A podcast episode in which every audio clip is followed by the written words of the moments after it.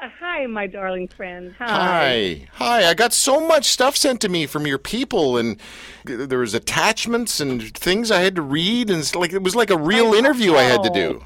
Heaven forbid you have to do a little homework.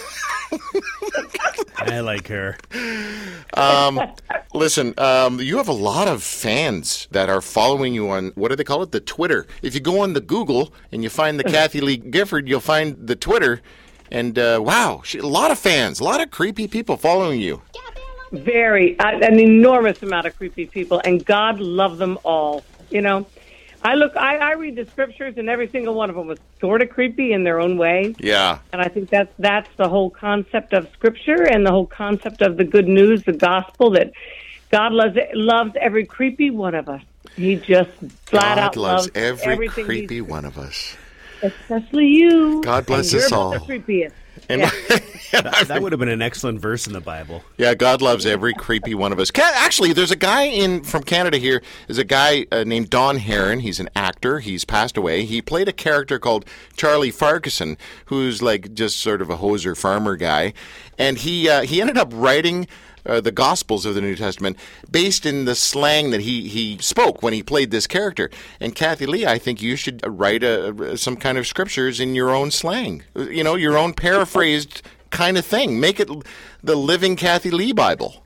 I would, except I am so. I mean, I'm. You've gone the other way. now. I've gone the other way. Yeah. Drew, I have gone to the light side. I really have. I have been so transformed by by traveling to Israel and studying in the rabbinic way, which is knowing what the original uh, Hebrew means in the Old Testament and the original Greek in the New. I understand the desire to sort of make the Word of God, you know, just sort of relevant in our own language. But uh, sometimes mistakes are made in that, and and they're they're critical mistakes. And I think we have gone so far the other way. We need to go back. We need to go back as the pendulum swings. Find out what it really says in the original Greek and the original Hebrew, and then start from there. Because we're, we're very ignorant. We're just really, really ignorant in this world about what Scripture really says. And as a result, we're, the world's confused. Battles have been fought, crusades have been fought. People have just dismissed the entire Bible because of mistranslations. I, I'm really tired of that. I'm sort of all about getting back to the purity of it so we can start from there again. Because we never did start from there again. It Oh. got confused from, from early, early, early, early on. In, you know, like centuries ago. Okay, what millennia? What is and look? I know that the sort of the rabbinical. What are we calling here? The, um, what are the the uh, Jews that are no longer Jews? They're Christians. What what's that called? Messianic. Messianic Jews. I, I knew there was a fancy word there. Uh, yeah. they're Jewish ish. Well, no, they don't stop being Jews. I know. They just believe that the Messiah has already come in the form of Jesus Christ and he's going to return. I mean, uh, this is critical that people understand that. There are Jewish people today who believe Jesus was the long awaited uh, Messiah who's been prophesied over 300 times in the Old Testament. They believe it with all their heart. And you know what's interesting? In Israel right now, even, they're not messianic rabbis, but they're two of the most most respected rabbis in history right now in Israel. Believe that we are they are in messianic times. They're expecting the Messiah to come. They're going to be surprised when it's Jesus, I think. But Yeah. what, what, that's another story. Yeah. All right, but what I wanted to really ask you was in that crowd, they seem to specialize in, well, that's not what the Bible really meant. That's not what the scriptures really meant. That's not what the translation, the accurate, accurate translation is.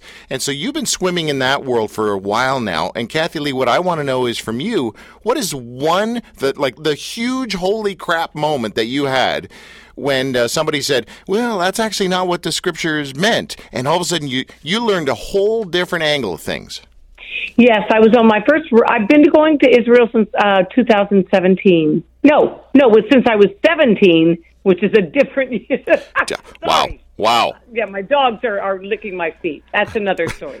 Um, all right, you you've been here. You know when my dogs get that way. I get a little crazy. But anyway, yeah. When I was 17 years old, I uh, my father gave me tickets along with my mother to go to the first Jerusalem conference on biblical prophecy. in Jerusalem. I missed my high school graduation. I could have cared less. And that began my love affair with Israel. My father was a Jew. My mother was a um, what they call a shiksa. She was a beautiful, uh, you know, woman of uh, that was not Jewish. But I always felt an affinity and a tremendous, um, I don't know, a tremendous knowing in my spirit and my in my about being Jewish and I knew Jesus was Jewish and all of his disciples were Jewish and Mary was Jewish. The whole story of Christianity, the whole story of Judaism, and the whole story actually of early Islam is all Jewish from one patriarch, you know, meaning Abraham. I found that fascinating and I've been a student of scripture all my life since. Well, in 2012 is what I meant to say. Frank and I went with some great friends on my first rabbinic trip to Israel. I now call it the Rock and Road Experience, which is um, I've written. I've got a new book coming out in March called "The Rock, the Road, and the Rabbi." The rock is Jesus, the road is the Holy Land, and the Rabbi is the Word of God, as as taught by messianic rabbis who go ten 10 layers deeper into anything you ever learned in Sunday school and it rocks your world. It, it just destroys you. so, in answer to your, because it's good in a good way, you asked me that moment when it first hit me that oh yeah, holy yeah, cow yeah, right? Holy baloney. Yep. something's going on here. We were on the we, on top of a mountain called Gezer our first day in Israel on that on that rabbinic trip in 2012 and this and Ray Vander Laan a brilliant brilliant uh, biblical studies teacher said how many of you know what Jesus and his and his earthly father Joseph did before Jesus became a rabbi at the age of 30, which is the first time that Jewish good Jewish boys can become a rabbi. And Jesus was a good Jewish boy. I don't I don't know how much that upsets Christians, but he was. Yeah. So anyway, I mean every important thing that ever happened in Jesus' life happened on one of the major Jewish festivals. And we as Christians don't even know what they were, much less understand them or keep them. We are missing out on half our legacy, half the joy, half the promise of our of our faith by not knowing our, our Jewish roots and, and doing what Jesus did, which is honoring them. So anyway, we every single one of us that were there, I think there were 18 of us, we all just said right away, well, he was a carpenter. Everybody knows that. And our teacher Ray looked at every single one of us and said, "Actually, no, that's a bad translation from the from the Bible." And we're going, I'm thinking, "Oh my gosh, I am stuck now for 10 days on mountaintops with a guy that doesn't even know the scripture." Yeah, or the Cliff Clavin of the Bible. Well, it's a little known fact that uh, It's a little known fact. But here's the thing I'm the one that didn't know because I didn't know what the original Greek word for what Jesus and Joseph did was. And the word is tekton, T E K T O N, which, if you look it up in the original Greek, and by the way, the only two languages in the world that have never changed in millennia since their ancient days are Hebrew and Greek. So you can count on it when you check it out, when you Google it. So he said, actually, no, that's a bad translation into the King James Version. These English guys were translating in uh, uh, the Greek into English for King James, and they see the word tekton, which means builder or architect, and they go, "Oh, Jesus was a he was a carpenter, just like we are, because we have nothing but buildable wood in in in uh, England." Well, they'd never been to Israel. And the truth is, at that time, there was no buildable wood in Israel. There was only rocks. Now, Jesus worked with uh, balsam trees and, and all kinds of different small trees, olive, you know, they made bowls out of those kinds of things, sycamore fig, different, different kinds of trees. But the truth is, Jesus was a stonemason. That's all that all the major building was done with, with rocks. Jesus was a stonemason. Now my world is, pardon the pun, Rocked. rock, because I'm going, what? Now all the scriptures are coming alive. Upon this rock I will build my church, and the gates of hell will not prevail against it. He who is without sin, you know, cast the first stone, and the, the stone that the builders have rejected has become the cornerstone. And all of the psalms about going up to the high place, and He is my rock and my refuge. And I'm going, oh my gosh, it makes sense now. And I looked at Ray and I said, Ray, if we're wrong about something as simple as this, what else are we wrong about? And he literally set my world afire when he looked at me and he goes, everything. Uh, And it kindled a desire in me to know what the Bible really says. Because if I'm going to build my life on it, I better know what it really says. You know, yep. really says. And and I will have I will have nothing except that at this point in my life. It's too important.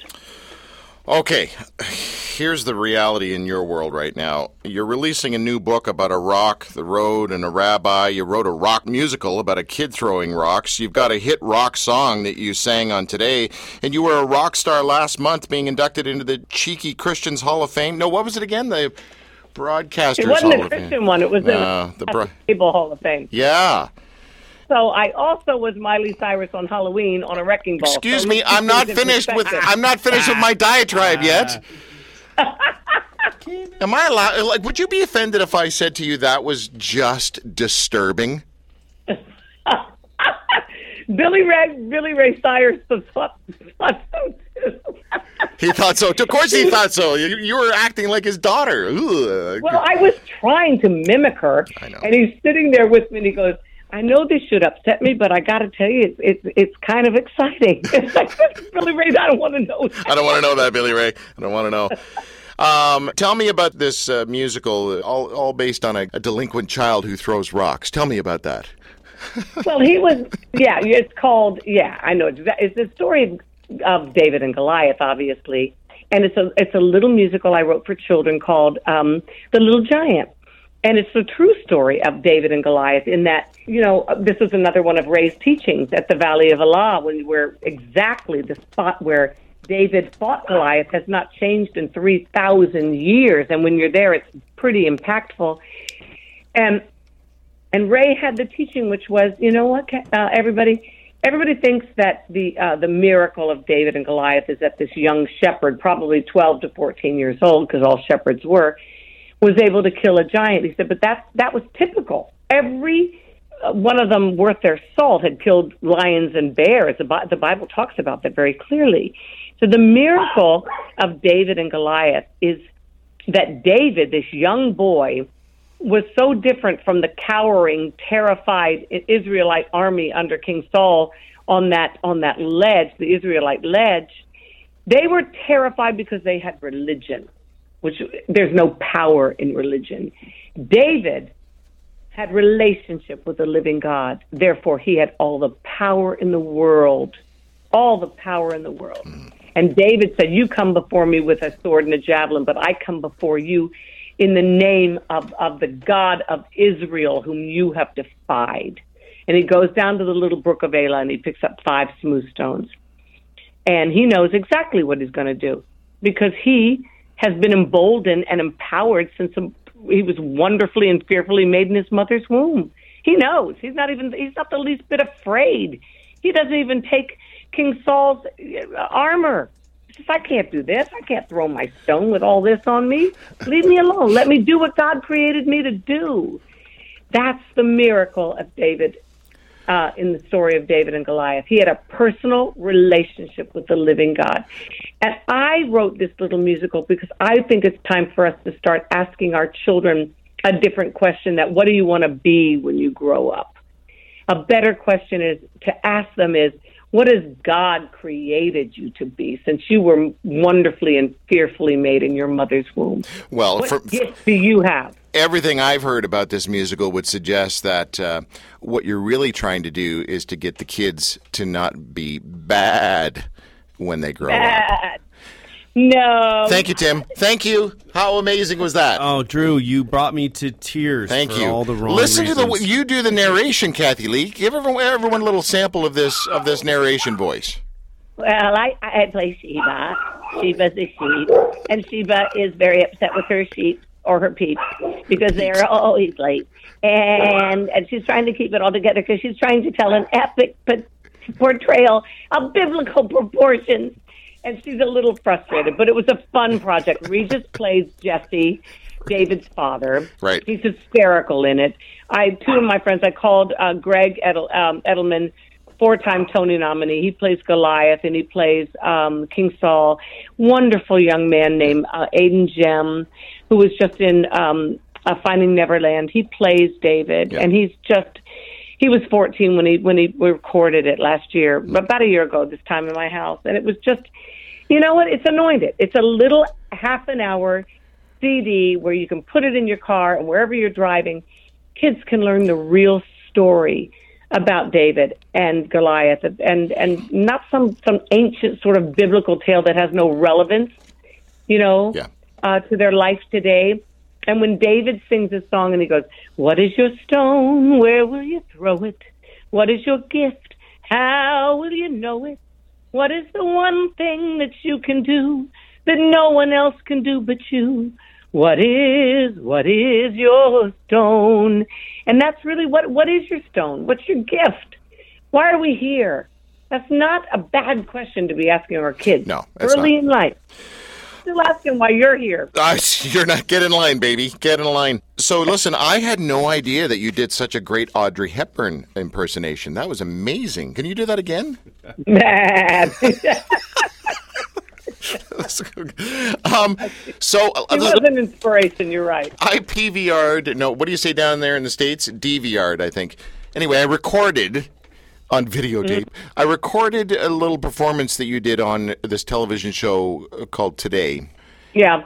and um, it was actually really good. I kind of had this pessimistic little, oh, I wonder how you know, and it's it's going to be, you know, I don't know how schmaltzy or uh, I was nervous for you. I was really nervous for you because I actually kind of which kind of one like are you, you. talking about? I make a fool of myself every day. Which one are you talking about? No, the big song you sang in, in, in Frank, I saw Jesus. is that oh, what it's called? saw Jesus. Yeah. Jesus, yes. Dude, you nailed that. Oh, thank you, baby. Thank you. That was just simply the Holy Spirit. I tell you, um, my life changed on June, I think it was the 16th of this past year, when Hoda and I went down to Nashville to um, to do, you know, just our show from there. We love Nashville. We love country music. We're all big fans. And I and I met somebody named Brett James, who's one of the top writers, if not the top writer, in Nashville for years.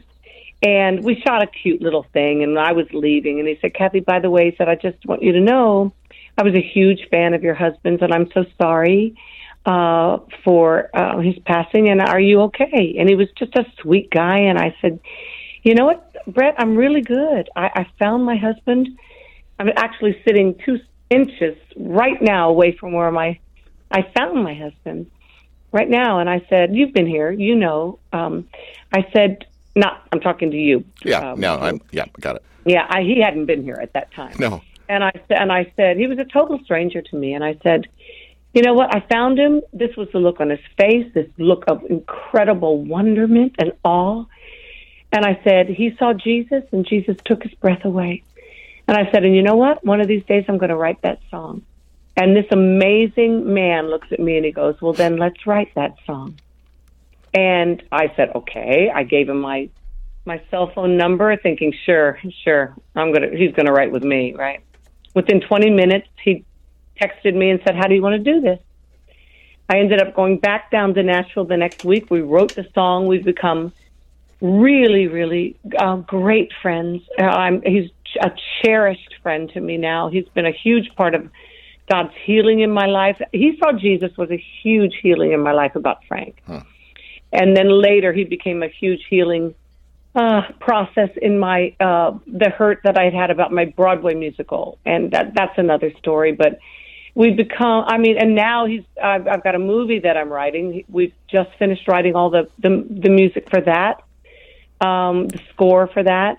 And then when I found out that I'm going to be hosting something in a couple of weeks, which I'm not allowed to talk about, I called him and I said, Brett, everybody in the world's hurting right now. Everybody's hurting. Let's write a song about healing and hurting hearts and a place to go with our hurt. Let's just be part of that. And he, uh, he said, I'm in. And it's wonderful. And I'm, I'm thrilled with it. We just sent it off to iTunes yesterday, hoping that we, it will be ready within the next couple of weeks because it takes sometimes three weeks to get something up on iTunes. Yeah. We, we want it to be a healing thing in this world. Um, yeah, I mean, he's, I'm just so grateful for his friendship uh, it's just amazing how God can just turn things around in your life with just, uh, you know, one moment, one moment in your life where you meet someone new who gives you a new perspective and takes you on a new journey. It's a beautiful thing. I would like to re- reflect back on the moment that we first met. Do you remember the trajectory your life took after meeting me, Kathie Lee? Do you Uh, remember that? It was all downhill. I remember that. I, I see a spiral shape. Yeah, thanks. You know what happened? I fell in love with you as a Oh, human being, and I'm still in love with you as a human being. And we became, it's very similar to the whole thing with Brett. I knew it was magic from the minute I met you, and I loved your heart, and I loved your honesty about your, about your doubts. I think it's, God is not afraid of our doubts. I mean, God is not afraid of anything. The, the creator of the universe can handle our concerns, our doubts, our fears, everything. He's sovereign in all things. And you and I have been on a great journey all these years with our friendship, haven't we, honey? We sure have. I um I I don't I don't. Okay, so one time I said to you, we were backstage at uh, on uh, Today Show, and I said, and this is this is a long time ago. I said, you know, you let me know uh, if things don't work out with Frank. You know, just let me know. And um, and then you know Frank passes, and and now I'm just sitting here going. Man, what's going on with Kathie Lee? I mean, I know she really loves Craig Ferguson, but I wonder if I can take her out on a date or something, you know? Oh, Craig Who- Ferguson is taken, and last I heard, you were too. Tell all me- right? I'm me- a woman who's undateable, apparently. Stop it. Wants me. Stop it.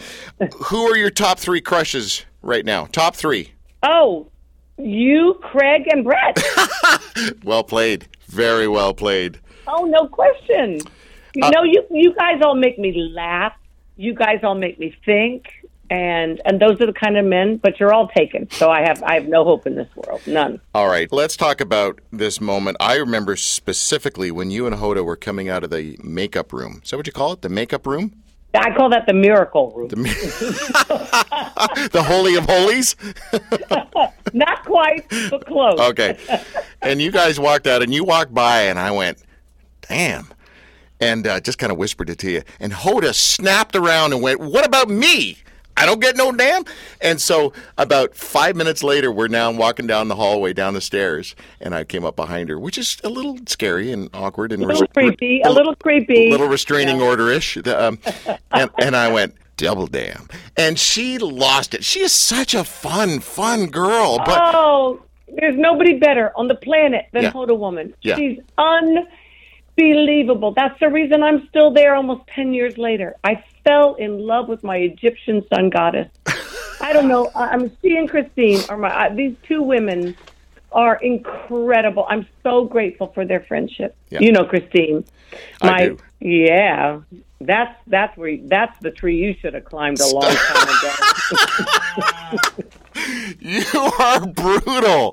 What is wrong with you? We're live in the air. I don't give a rip. I'm telling the Oh, truth. you're funny. Funny girl. She's the best. Chris- Is she not the best woman? Christine and I have the best conversations. We laugh, and and then I got we, we got stuck into it yesterday. I think just talking about uh, uh, Donald Trump stuff, but we we won't uh, we won't go there. Hey, listen, No. uh, one of my interns here is just a huge awkward fan of yours. Uh, Alex, the intern, she's the one who spoke to you on the phone, and uh, she wants to know about your friendship with uh, with Mrs. Kardashian. Is that her? Is that her name? What's what's it? Kris Jenner, right? I don't Oh. even know. Yeah. So I know, I know. A lot of people don't quite understand it because we're we're quite different. But 35 years ago, when I first met Kris, we were we were very similar. We were uh, both, you know, women trapped in bad marriages and unhappy, and wanted to serve the Lord with our lives. And we did Bible study together. And Kris became one of my closest friends, and she still is, regardless of the path she's taken. I get so much hate mail, uh, you know, no death threats or anything, but how can you call yourself a Christian and be friends with uh, Kris Jenner? And my attitude is, you know what? How do you define Christian? Yeah. She's my friend yeah. my friend and and and jesus was a friend to everybody i want everybody just sort of you know take their judgment and get the hell out of my joy ah, nice. Okay, that's the quote, girls. Write that one down. Take my judgment and get the hell out of my joy. That one is Yeah. going out on social media. Beautiful. you're not welcome you're not welcome you're not going to destroy a friendship that i've had for almost th- more than 35 years with somebody, nobody knows what goes on in that friendship any more than they know what goes on in a marriage. Yeah. I listen. I I don't. I don't really. I don't. I don't. I don't even know how to navigate this conversation because I'm not really up on whatever all that is. All I know is that people ask me when they find out that we were pals. They say, "Is she really? Is she really like that? Is she really?" Ge-? What they want to know is, "Are you genuine?" You know what I tell uh, them? No. I tell them quite honestly that you are maybe the most authentic person I've ever met in my life. Uh, and I and I think I feel that way because of how much wine you pour me. Oh, I, I do have a, a, um, a serious pour. A serious Yeah, yeah. pour. I- just because I, I want to be a good hostess. You know what? I just, I, I've just, there's a whole big uh, chapter in my book coming out that is all about wine. It's mentioned, you know, it's the only thing mentioned in every single book of the Bible, even God, the name God. That's awesome. God is not mentioned in the book of Esther at all. But wine is mentioned numerous, numerous times. All those banquets that those guys were throwing. Yeah. Yeah. Yeah. No, it's just interesting. It's got a it's got a fascinating historical context to the Jewish people and and to ancient times, um, which you're going to have to read the book to understand. But and I was ra- I was born in France and raised in Europe. I mean, it, uh, my attitude towards wine, I guess, is quite different from from a Southern Baptist raised in the Bible Belt. That that I'll give you. A little bit. But um, yeah, but uh, they're not going to change my mind, and I'm not going to change theirs. Okay, so we move on. So what I have to say finally in this conversation is that wine is God's G I F F T to the world. Well, that's why I named my wine gift G I F F T. It's a it's a play on my personal name, obviously Gifford, but it's also, I mean, Paul exhorted Timothy to drink a little wine. Don't just drink water. Drink some wine because your stomach, because you're always sick. I mean, there's all kinds of exhortations. And if you understand the Jewish history that we all have, it's a part of every single celebration that God ever had for his people. The harvest was huge. He is the vine. We are the branches. Separate and apart from him, we are nothing. You know, we've got to stop this judgment stuff. It's just, re- it's keeping us from a full, glorious life in Christ. It just is.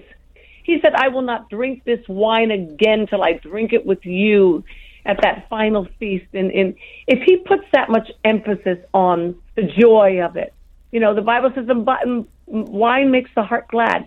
Now, we're we supposed to be drunk and slovenly and throwing up in the streets? No. Wait, no. We are.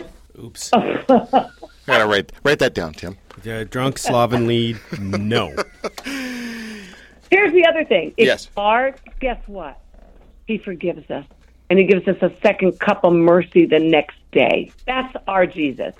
And I don't want anybody preaching a different kind of Jesus to me than that Jesus. You go, girl. The. God of forgiveness and glory and grace and redemption. The world has never needed a Savior more than we need him now.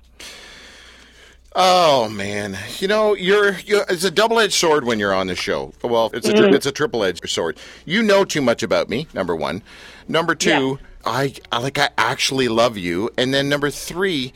Uh, you're actually you have you school me every time you come on the stinking show, and I'm getting tired of it. Can you not just be more vacuous? Okay, I'll try. I'll try. I'll Get out the wine. Oh, lovely to chat with you so so much, Kathie Lee. I Thank love you, my sweet friend. You know that. And this freak that you have with you now, what's his name? I don't know. It doesn't matter. It's Tim. Thank you, Kathie Lee. Tim. I, I have a I have a closet love of freaks. So Whoa, I'm just whoa, hey. I'm just, this, Nice. This just took a turn. Woohoo! this is this is a compliment. Yeah. Thank you, girl. Compliment. I, ho- I hope to see your face soon, my friend. I, you know where I live, buddy, and you know where my wine cellar is. So get your sweet buns down here. I love you with all my heart. All right. All right. I will. I promise. We'll talk to you again. Bye-bye. Bye-bye. Bye.